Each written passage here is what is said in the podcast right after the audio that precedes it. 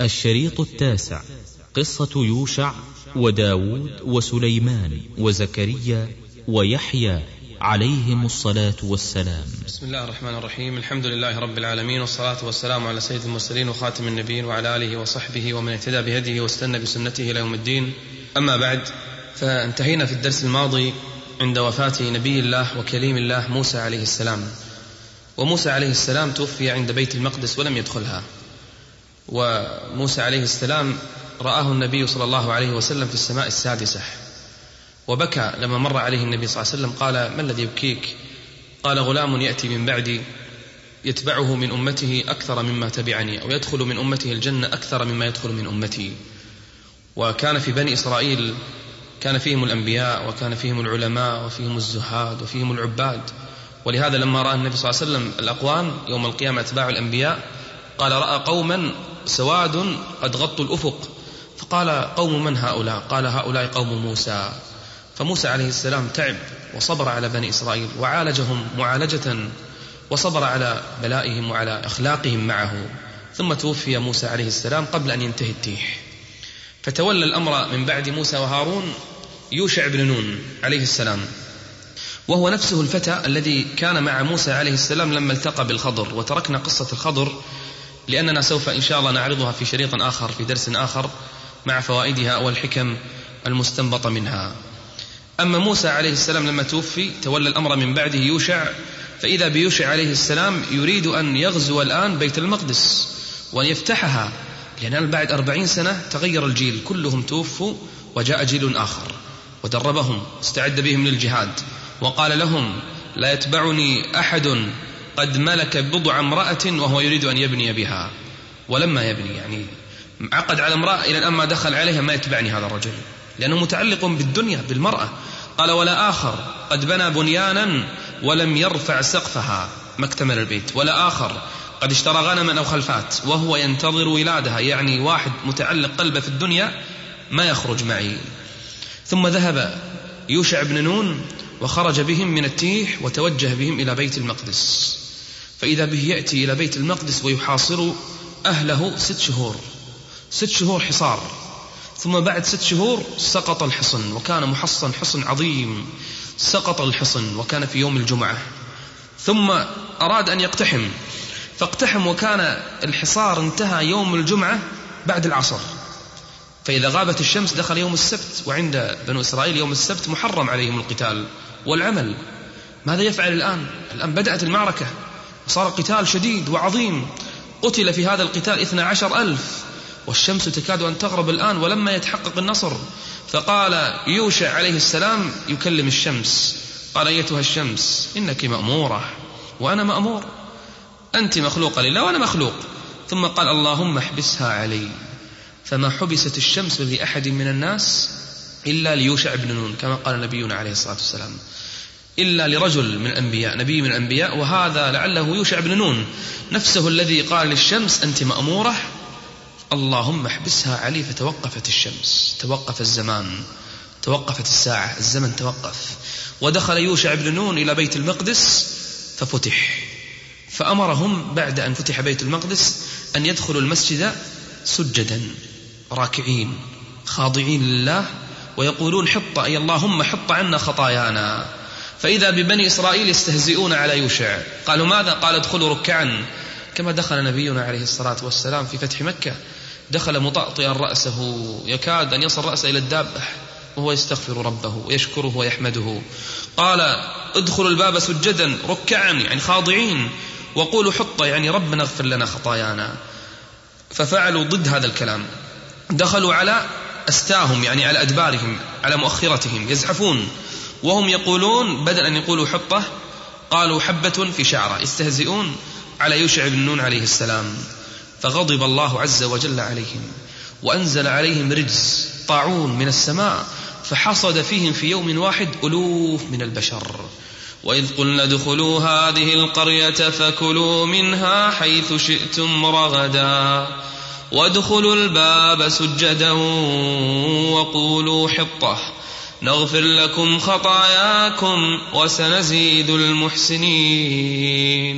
فبدل الذين ظلموا قولا غير الذي قيل لهم فأنزلنا على الذين ظلموا رجزا من السماء. طاعون مرض.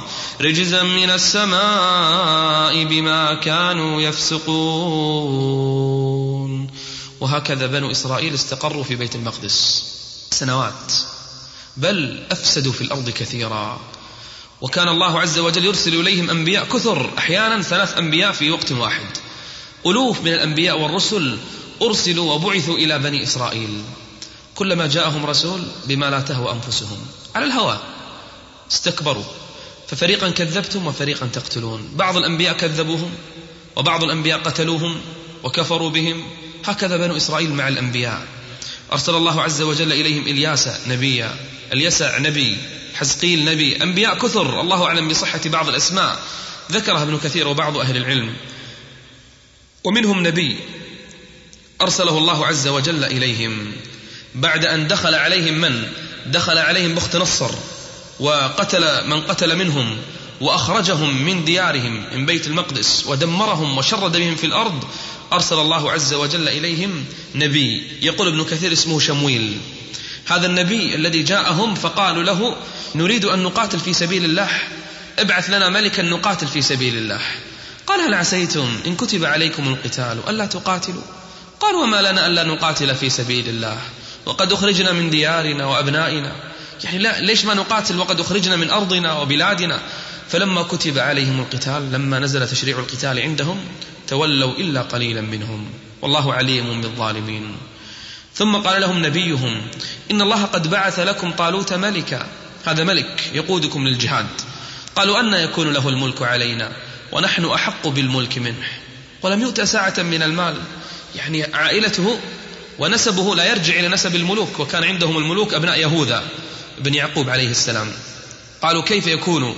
يعني ملكا وليس من هذا النسب. قالوا ونحن أحق بالملك منه ولم يؤت سعة من المال. فرد عليهم نبيهم قال إن الله اصطفاه عليكم. يعني الله هو الذي اختاره وزاده بسطة في العلم والجسم عنده قدرة عقلية وجسدية قوية. قال والله يؤتي ملكه من يشاء والله واسع عليم. قال نريد آية نريد علامة تدلنا على أن هذا اختيار الله عز وجل. قال إن آية ملكه أن يأتيكم التابوت. وكان بخت نصر قد سرق منهم تابوت. هذا التابوت فيه ألواح موسى صندوق. فيه ألواح موسى وعصا موسى وبعض ما خلفه موسى عليه السلام. قال إن آية ملكه أن يأتيكم التابوت فيه سكينة من ربكم وبقية مما ترك آل موسى وآل هارون تحمله الملائكة. إن في ذلك لآية لكم إن كنتم مؤمنين. فقبلوا. فذهب بهم طالوت بالجنود. فلما وصل إلى نهر قال إن الله مبتليكم بنهر. هذا النهر اختبار. فمن شرب منه فليس مني. إذا أحد منكم شرب من هذا النهر يرجع.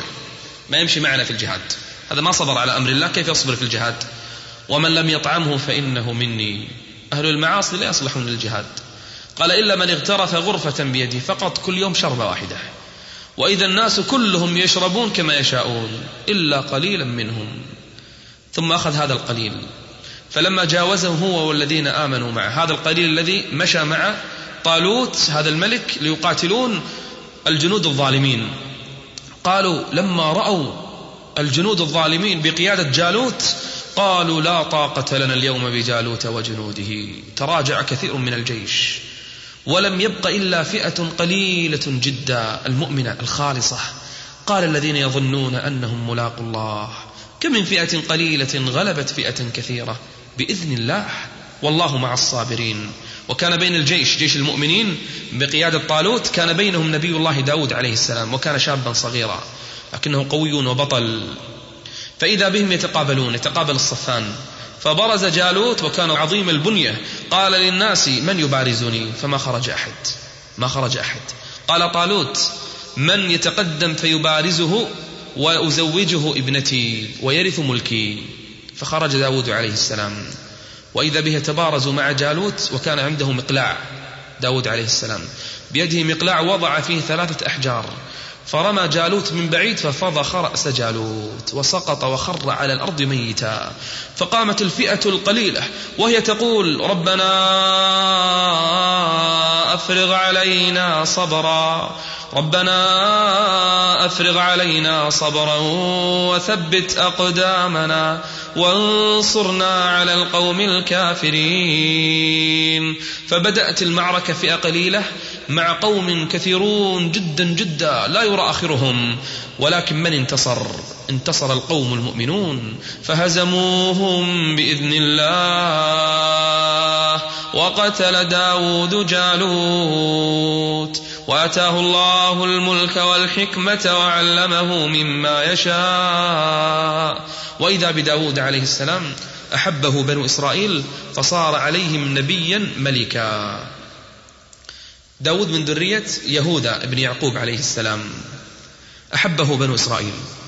فصار ملكا وحاكما عليهم وأعطاه الله عز وجل ملكا عظيما وأعطاه الحكمة وفصل الخطاب وعلمه كل شيء. أعطاه منه الفضل. بل كان داود عليه السلام كثير العبادة لله عز وجل. كما قال نبينا أحب الصلاة إلى الله صلاة داود. كان ينام نصف الليل ويقوم ثلثه وينام سدسه. وأحب الصيام إلى الله صيام داود.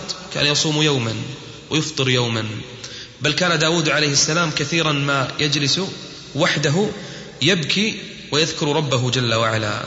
داود عليه السلام يجلس ويذكر ربه.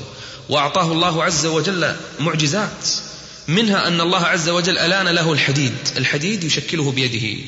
فيصنع الدروع السابغة ويصنع كل شيء بالحديد. يلين الحديد مثل الورق بيده. داود عليه السلام. وأعطاه الله عز وجل أيضا صوتا جميلا. أفضل وأجمل الأصوات صوت داود عليه السلام. ولهذا لما رأى سمع النبي صلى الله عليه وسلم أبو موسى الأشعري يقرأ بصوت جميل قال قد أوتيت مزمارا من مزامير آل داود. فكان داود عليه السلام كما يقال له سبعين صوت يترنم بالزبور. وآتينا داود زبورا أعطاه الله عز وجل الزبور. فكان يمشي في الطريق ويترنم بالصوت بصوت الزبور يترنم بالقراءة. صوت جميل صوت عذب يترنم به داود عليه السلام. فإذا سمعت الطيور صوته توقفت وأخذت ترفرف فوقه. تسمع صوته وترجع بترجيعه. تردد معه. بل الجبال حتى الجبال إذا سمعت داود عليه السلام يقرأ تردد بصوته وترجع بترجيعه. يا جبال يا جبال أوبي معه والطير. الله أكبر. أي صوت هذا أعطاه داود عليه السلام؟ وشدد الله عز وجل ملكه وشددنا ملكه وآتيناه الحكمة وفصل الخطاب. بل كان إما يجلس للناس في الحكم أو للجهاد أو يجلس يتعبد ربه جل وعلا لأن الله قال له اعملوا آل داود شكرا وقليل من عبادي الشكور. وداود عليه السلام كان يأكل من كسب يده يصنع الحديد دروع ويبيعها وبعض الأدوات الحديدية فيبيعها ويأكل من كسب يده عليه السلام. واذكر عبدنا داود ذا الأيد ذا القوة. إنه أواب. رجاع إلى ربه. إنا سخرنا الجبال معه يسبحن بالعشي والإشراق. والطير محشورة والطير محشورة كل له أواب. هذا داود عليه السلام.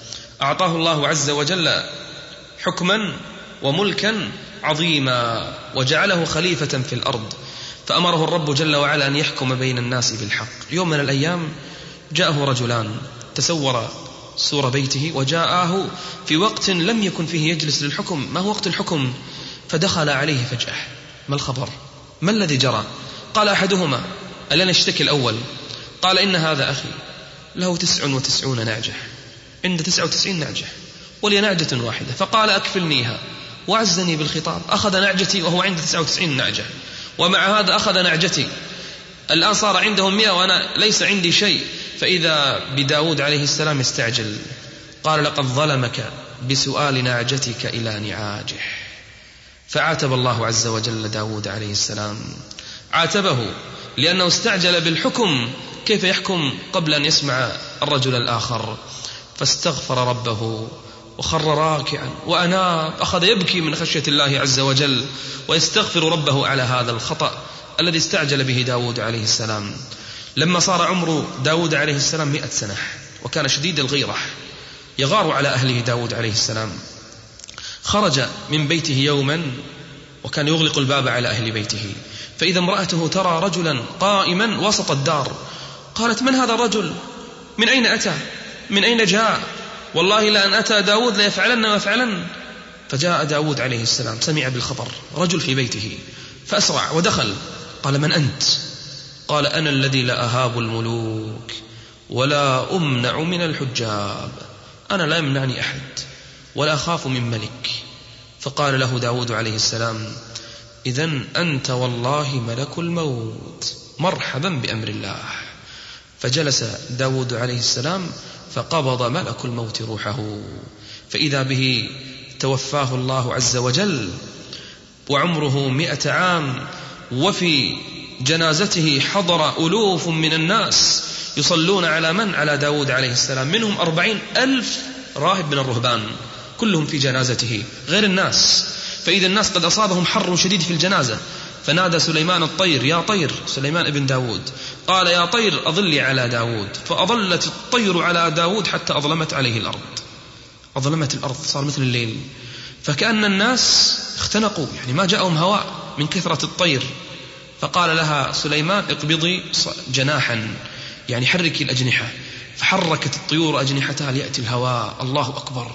منظر عظيم. منظر رهيب. إنها جنازة من؟ إنها جنازة داود عليه السلام. توفي.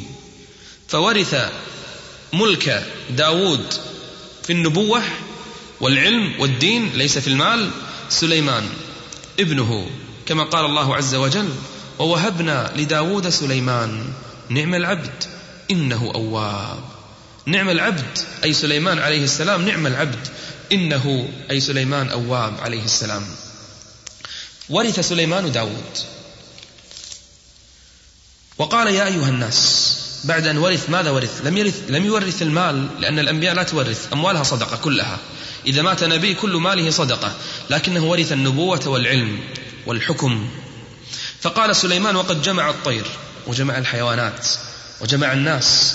فقال لهم يا أيها الناس علمنا منطق الطير وأوتينا من كل شيء إن هذا لهو الفضل المبين. وجمع لسليمان جنوده من الجن والإنس والطير فهم يوزعون تخيلوا.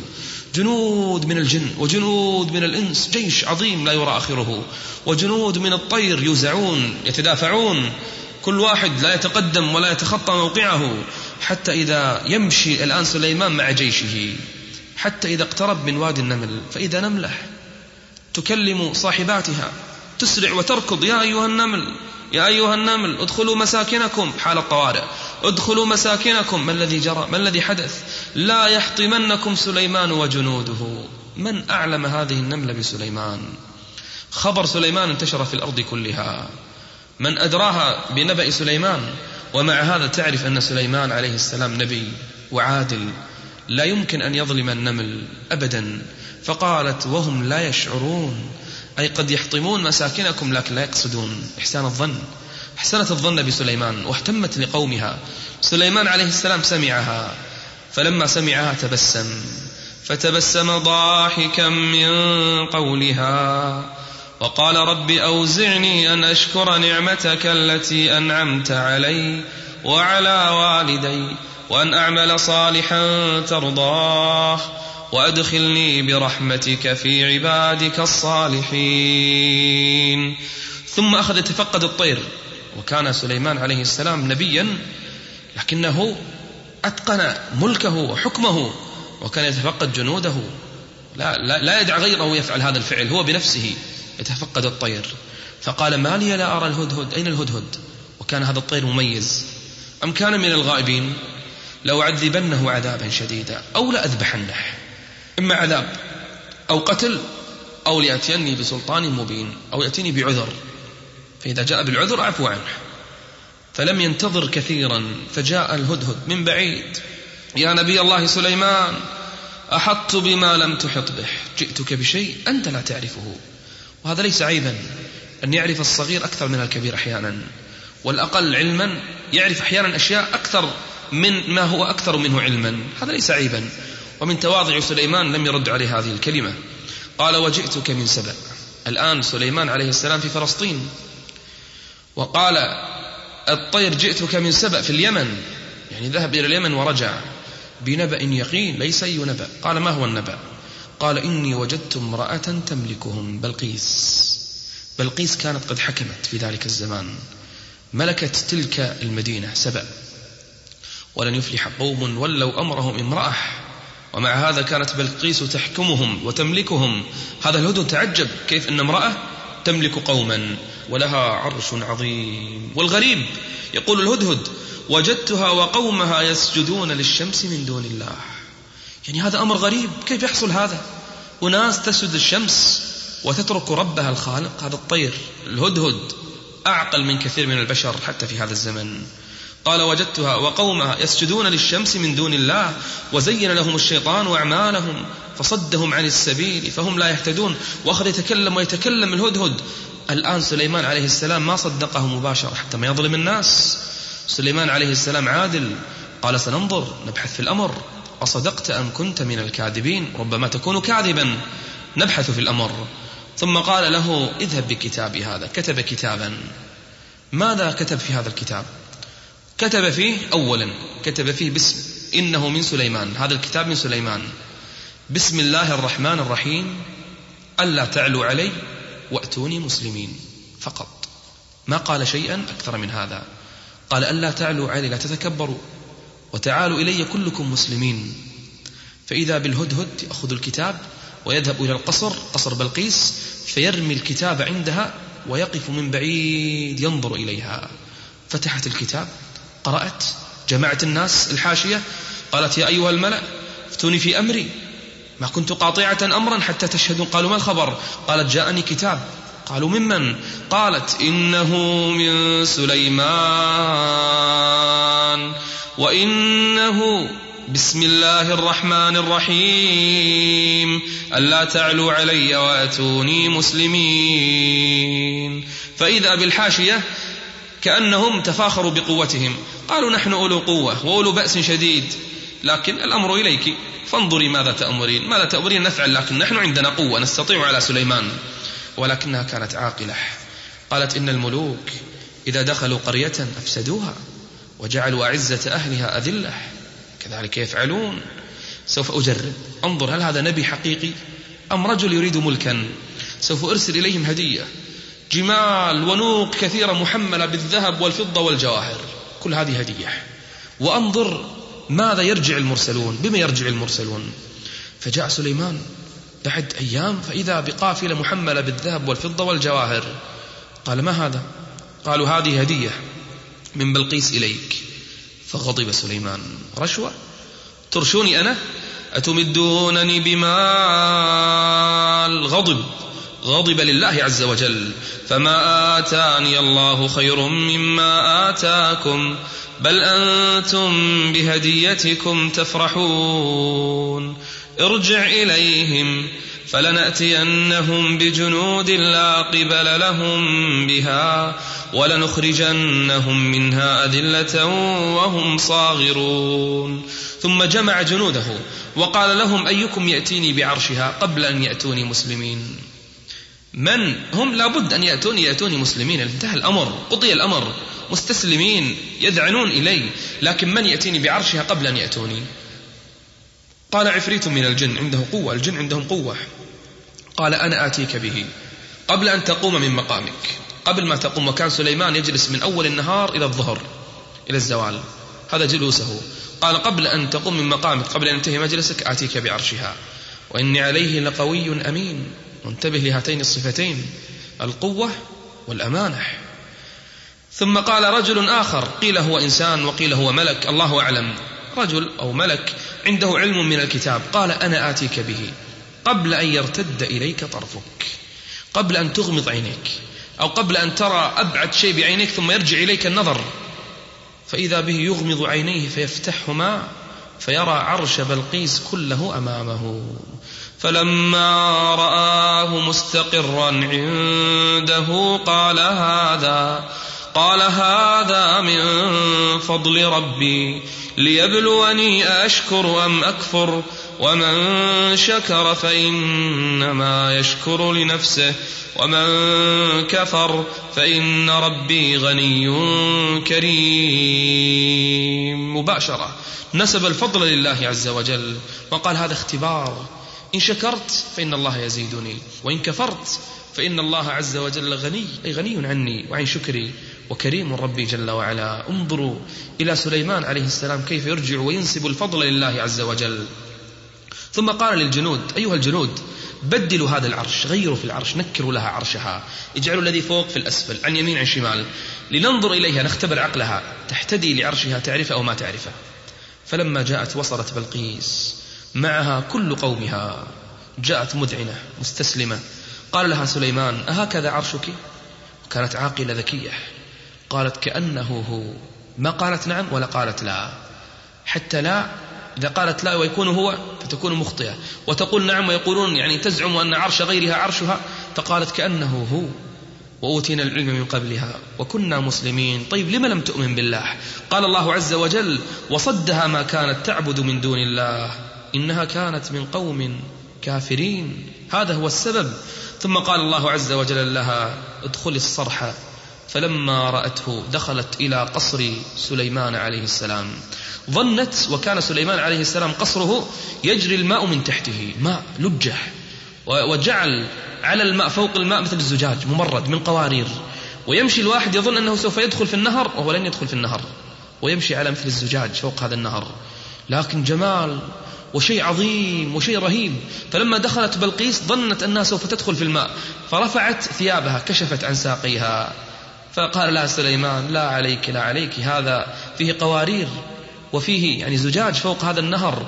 فعلمت أنها مهما أوتيت من ملك فإن ملك سليمان أعظم وأن دينه هو الحق وأنه نبي من عند الله. هنا استغفرت ربها وأسلمت لله عز وجل. قيل لها ادخل الصرح. فلما رأته حسبته لجة وكشفت وكشفت عن ساقيها. قال إنه صرح ممرد من قوارير. قالت رب إني ظلمت نفسي. ظلمت نفسي وأسلمت مع سليمان وأسلمت مع سليمان لله رب العالمين. سخر الله عز وجل لسليمان ملكا عظيما. الشياطين مسخرة لسليمان عليه السلام. بل حتى الريح. فسخرنا له الريح تجري بأمره رخاء. رخاء حيث أصاب. والشياطين أيضا مسخرة لسليمان. الجن كلها تهاب سليمان. والشياطين كل بناء وغواص. أما الذين عصوا وتمردوا فربطهم بالسلاسل. وآخرين مقرنين في الأصفاد. هذا عطاؤنا فمن فمن أو أمسك بغير حساب. سليمان عليه السلام مرة أخرى يعيد بناء بيت المقدس ويرممه ويكمل بناءه. وسليمان عليه السلام كان يرى يعني الجنود والفرسان وكان يعدهم للجهاد في سبيل الله وقد سخر الله عز وجل له الريح. يوم من الأيام كان جالسا فعرض عليه بعد صلاة العصر أو وقت العصر العشي الصافنات الجياد الخيول الجيدة. قال إني أحببت حب الخير عن ذكر ربي. حتى توارت بالحجاب حتى غربت الشمس فرد عليه الخيل مرة أخرى فطفق مسحا بالسوق والأعناق. يقال إنه مسح العرق عنها ويقال أنه مسح أعناق الجياد بيده وسوقها بيده وقيل أنه ذبحها لله عز وجل وتصدق بها. هذه أحداث حصلت لسليمان عليه السلام. ملكه أعطاه الله عز وجل ملكا لا ينبغي لأحد من بعده. واستجاب الله عز وجل له. فأعطاه الملك العظيم حتى أن الجن كانت تهابه ولا تدخل عليه وهو يصلي ولا تستطيع أن تكلمه إلا بإذنه. فلما دخل وكان سليمان كلما دخل بيت المقدس يرى شجرة نبتت فيسألها يكلم حتى الأشجار ما أنت؟ يعني أيها الشجرة من أنت؟ ولما خلقت؟ تقول أنا اسمي كذا وخلقت لهذا إما للدواء وإما للطعام وإما لغيره. فرأى يوم من الأيام شجرة فقال لها من أنت ولم خلقت؟ قالت أنا خلقت لخراب البيت لخراب بيت المقدس. فخلعها سليمان عليه السلام وأخذ منها عصا وعلم أنه سوف يموت وأن الشياطين إذا علمت بهذا أفسدت في الأرض مرة أخرى وسفكت وفعلت كل شيء لم تكن تستطيع أن تفعله أيام سليمان. ماذا فعل سليمان عليه السلام؟ دخل بيت المقدس وأخذ يصلي واستند على العصا ينتظر وفاته. فقبض ملك الموت روحه وهو قائم يصلي مستند على العصا. والجن كانت تخاف أن تدخل عليه وهو يصلي. من دخلت عليه وهو يصلي احترقت سليمان عليه السلام. فاستند على العصا. حتى لا يعلم به أحد أنه ميت. والأرض لا تأكل أجساد الأنبياء ولا شيء يأكل أجسادهم. أجسادهم تبقى كما كانت. فقبض ملك الموت روحه وظل سليمان عليه السلام قائما. وكل الناس والجن والمخلوقات تظن أن سليمان طوال تلك السنين يصلي قائم يصلي. سنة سنتين ثلاث ما يقارب مئة سنة وسليمان عليه السلام على هذه الحال. فقالت الجن يعني انظروا ما الذي حصل انظروا ما الذي حدث كل ما يدخلون ينظرون فإذا سليمان قائم يصلي لا زال قائما يصلي والجن تريد الفكاك. تريد الخلاص الشياطين تريد الخلاص من سليمان عليه السلام. فإذا بدابة الأرض دودة الأرض تأكل من عصا سليمان من سأته يعني عصاه. تأكل من عصاه طوال تلك السنين. حتى سقطت العصا فسقط سليمان عليه السلام. فنظرت الجن من فتحة في البيت فعلمت أن سليمان عليه السلام قد مات. فإذا بالناس يتناقلون أن نبي الله سليمان عليه السلام قد مات. فلما قضينا عليه الموت ما دلهم ما دلهم على موته إلا دابة الأرض. دابة الأرض تأكل من ساته. فلما خر تبينت الجن تبينت الجن أن لو كانوا يعلمون الغيب. ما علموا أنه قد مات لو كانوا يعلمون الغيب لعلموا. أن لو كانوا يعلمون الغيب ما لبثوا في العذاب المهين. وهذا من أكبر الأدلة على أن الجن لا يعلمون الغيب. بل لا يعلم من في السماوات والأرض الغيب إلا الله الله جل وعلا. تمر الأيام يخرب بيت المقدس. حروب وقتال ويفجر بنو إسرائيل كثيرا بل قتلوا كثيرا من الأنبياء. يقال أن هناك صخرة واحدة في فلسطين قتل بنو إسرائيل عليها سبعين نبيا. قتلوا كثيرا من الأنبياء ذبحوا الأنبياء كفروا بالأنبياء والرسل. بعضهم صالح وكثير منهم فاسقون. حتى جاء اليوم الذي بعث الله عز وجل فيه نبي الله العزير. بعث إليهم العزير نبي من أنبياء الله عز وجل. فرأى مقتلة عظيمة. هذه أيام بخت نصر. رأى كيف قتل منهم آلاف عشرات الألوف من بني إسرائيل قتلى صرعى فخرج العزير وذهب إلى ضيعة من ضياعه مزرعة وكان عنده عنب وتين وخبز يابس وماء بعض الطعام فدخل في إحدى المزارع والضيعات وعنده حمار راكب على حمار فنزل فإذا به يعصر العنب ويخرج الخبزة اليابسة فيضعها في الإناء في, في العنب في عصير العنب ليبتل الخبز ثم استلقى على الأرض ينظر إلى السماء وينظر إلى سقف البيت وينظر إلى الأموات حوله وقال في نفسه قال أن يحيي هذه الله بعد موتها. والعنب عنده والتين والخبز موضوع في, في, في الإناء وعنده الحمار واقف. فقال في نفسه يعني يعني هو يعلم أن الله عز وجل يحيي كل شيء بعد موته. هو نبي من الأنبياء ولكن يعني متعجب من من قدرة الله عز وجل ويسبح الله عز وجل بهذا. فإذا به يغمض عينيه فيقبض الله عز وجل روحه يموت. ثم بعد مئة عام بعثه الله عز وجل مرة أخرى بعث العزير فأماته الله مئة عام ثم بعثه فسأله الرب جل وعلا قال كم لبثت؟ قال لبثت يوما أو بعض يوم. يا لعلي نمت يوما كاملا. أو أقل من يوم جزء من يوم. ربما من الفجر إلى الظهر نمت. فرد الله عز وجل عليه أو رد عليه فقيل له قال بل لبثت مئة عام. نمت مئة سنة.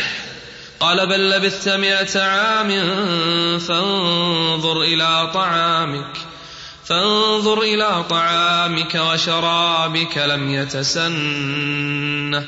انظر إلى التين انظر إلى العنب انظر إلى الخبز لا زال هكذا.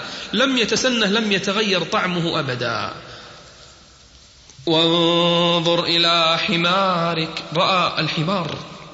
ما صدق في البداية. رأى الحمار فإذا الحمار قد تحول إلى عظام. مات الحمار وأكلت الأرض الحمار وصار عظاما فنظر إليه حماري صار عظاما تيقن أنه مات ونام مئة سنة. وانظر إلى حمارك ولنجعلك آية للناس. فإذا الحمار يرجع اللحم عليه مرة أخرى ويرجع الجلد عليه مرة أخرى ويرجع الشعر عليه مرة أخرى فيستوي الحمار قائما وينهق. يظن أن الساعة قد قامت. وانظر إلى حمارك ولنجعلك آية للناس. وانظر إلى العظام كيف ننشزها ثم نكسوها لحما.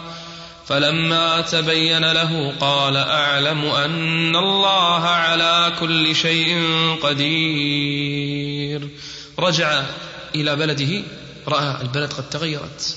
الناس تغيروا. جيل بعد آخر مئة سنة. وكانت عندهم أمة عمرها عشرون سنة أمة. فذهب باتجاه بيته فرأى الأمة نفسها قد بلغت 120 سنة وصارت عمياء. فسلم عليها عزير فقالت له من أنت؟ قال أنا عزير. فضحكت. قالت أي عزير؟ قال نبي الله. قالت ماذا ماذا تقول؟ نبي الله اختفى منذ مئة عام. قال أنا هو. قالت وما دليلك على هذا؟ قال فمسح على عينيها فرجعت مبصرة كما كانت المرأة العجوز. فنظرت إليه وتيقنت أنه العزير فذهبت به إلى الناس أيها الناس أيها الناس عندي نبي الله عزير الذي اختفى منذ مئة عام قد أرجعه الله عز وجل مرة أخرى ورد إلي بصري. قالوا أنت العزير؟ قال نعم. قالوا ما دليلك؟ إن بخت نصر قد أحرق التوراة وذهب بالتوراة وقتل أصحابها. فاقرأ علينا التوراة مرة أخرى. فذهب وأخرج التوراة المدفونة التي أخفاها. أخرجها لهم مرة أخرى فوجدها قد أكلتها الأرض ولم يبق منها إلا القليل. قالوا أين التوراة؟ فإذا به يلهمه الله عز وجل فيقرئهم التوراة مرة أخرى كلها. والناس يكتبون والناس يحفظون يكتبون التوراة وراءه. فلما عرفوا مكانته قدسوه. ورفعوه فلما مات قالوا هذا العزير هو ابن الله تعالى الله عما يقولون. وقالت اليهود عزير ابن الله. قبحهم الله نسبوا عزيرا إلى أنه ابن الله عز وجل. يهود إنهم يهود وما أدراك ما يهود. مرت على بني إسرائيل أنبياء ورسل كثيرون منهم زكريا عليه السلام. زكريا عليه السلام نبي من أنبياء الله عز وجل. بعثه الله عز وجل في بني إسرائيل وكان عقيما لم يولد له ولد. زوجته وهي صغيرة كانت عاقر ما تلد وكبر في السن وكبرت زوجته بالسن. وكان في أيامه قد ولدت مريم وسوف نأتي إلى قصتها في الدرس المقبل إن شاء الله. ولدت مريم العذراء عليها السلام. ولدت فكفلها زكريا وقع السهم على زكريا فكفلها تكفل بها. وكان يعني تكفل بها يضعها في المسجد تخدم بيت الله بيت المقدس ويدخل عليها بالطعام. كلما أراد أن يأتيها بالطعام وجد عندها طعام طعام الصيف بالشتاء والشتاء بالصيف. كلما دخل عليها زكريا المحراب وجد عندها رزقا. قال يا مريم أنى لك هذا. قالت هو من عند الله. إن الله يرزق من يشاء بغير حساب. هنا علم زكريا وهو يعلم من قبل أن الله عز وجل يرزق من يشاء بغير حساب. اشتهى زكريا الولد. أحب أن يرزقه الله عز وجل الولد. وكان قد بلغ من الكبر عتيا. اشتعل رأسه شيبا. وكبرت زوجته. ومع هذا اشتهى الولد. أن يخلفه في النبوة أن يخلفه في الحكم والنبوة. هنالك في هذه اللحظة لما رأى الطعام عند مريم هنالك دعا زكريا ربه قال رب هب لي من لدنك ذرية طيبة إنك سميع الدعاء.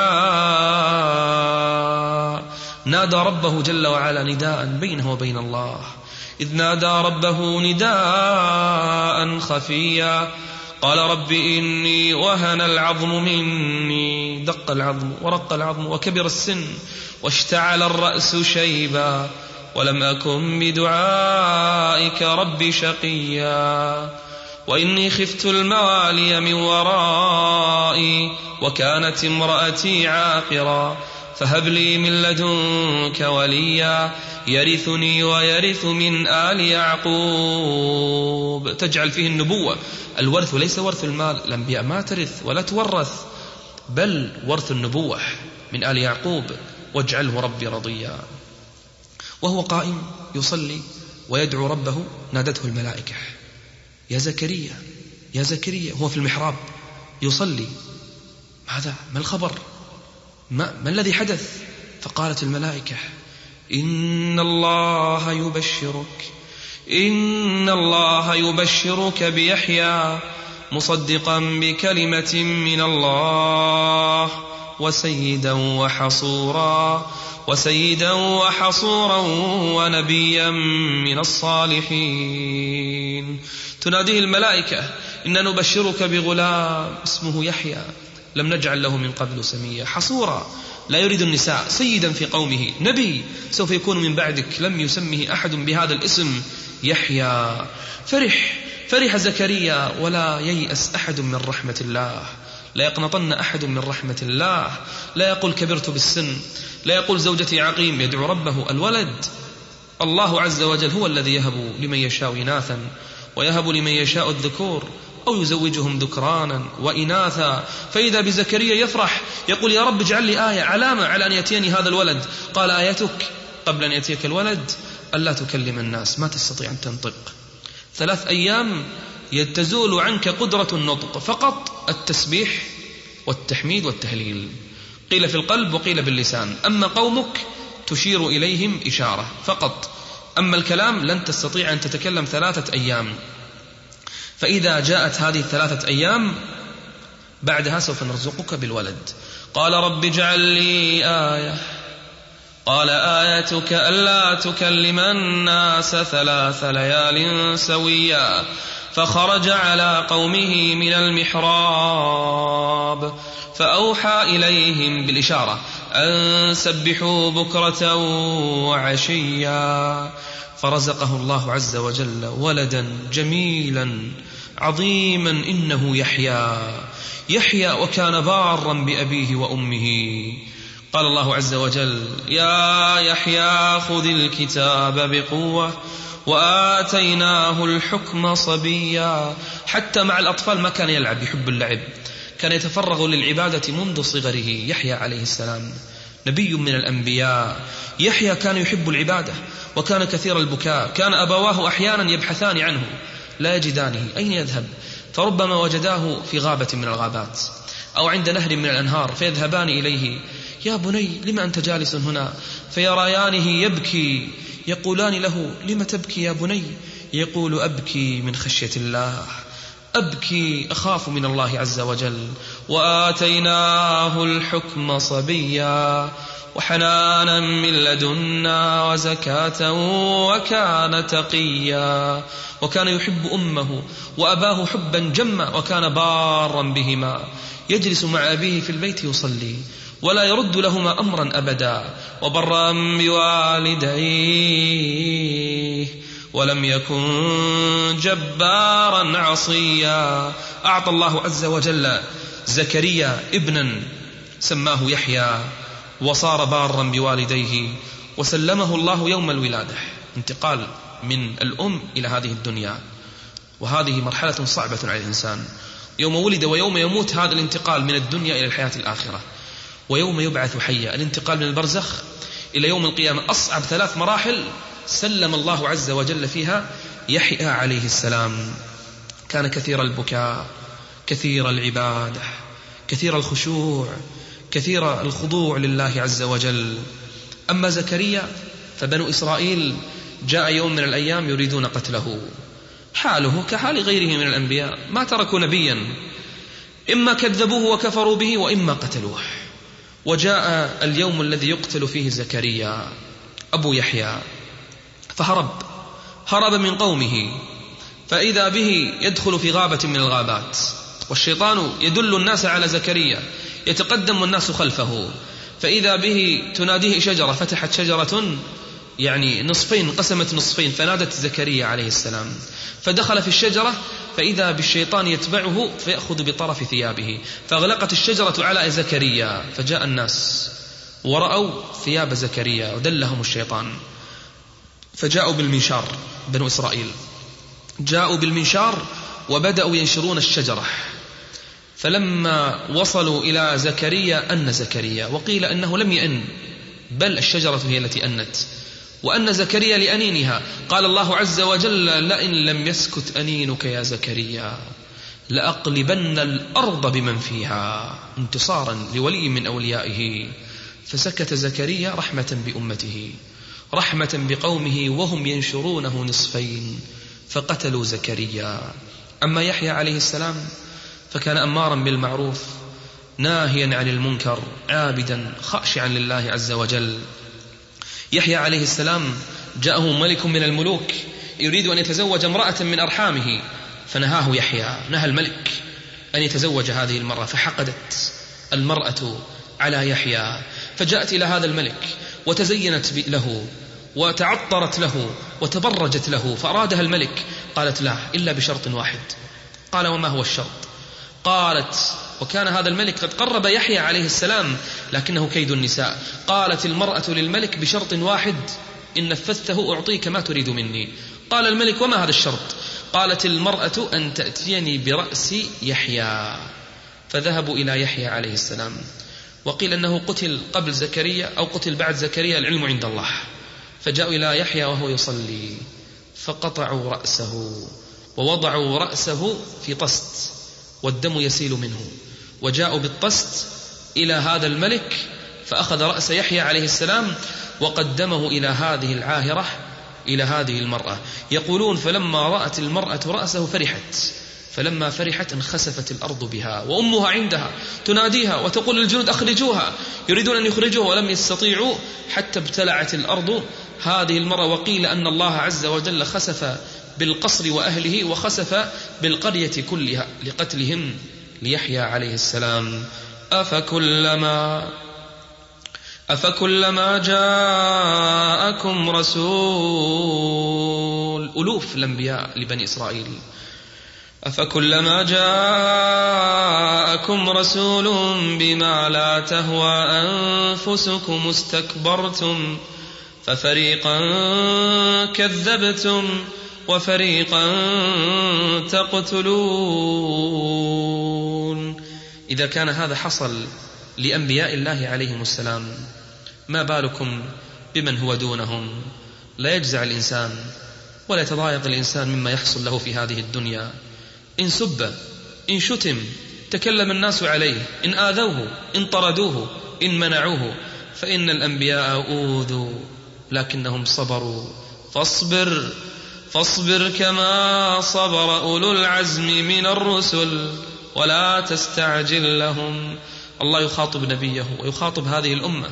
يقول لهم اصبروا اصبروا كما صبر أولئك الرسل أولئك الأنبياء حتى قتلوا في سبيل الله. قتلوا وذبحوا لله عز وجل. لكن هل هم أموات؟ ولا تحسبن الذين قتلوا في سبيل الله قتلوا في سبيل الله أمواتا بل أحياء عند ربهم يرزقون. موعدنا في الدرس القادم مع الحلقة الأخيرة من قصص الأنبياء وآخر نبي لبني إسرائيل وقصته مع أمه. أسأل الله جل وعلا أن ينفعني وإياكم بما نقول وبما نتكلم إنه ولي ذلك والقادر عليه. وصل الله وسلم على نبينا محمد وعلى آله وصحبه أجمعين. والحمد لله رب العالمين. وتقبلوا تحيات إخوانكم بمؤسسة اليقين المؤسسة الإسلامية للإنتاج الإعلامي والتوزيع. هاتف رقم ستة صفر خمسة ستة ستة ستة تسعة فاكس ستة صفر خمسة واحد واحد واحد صفر.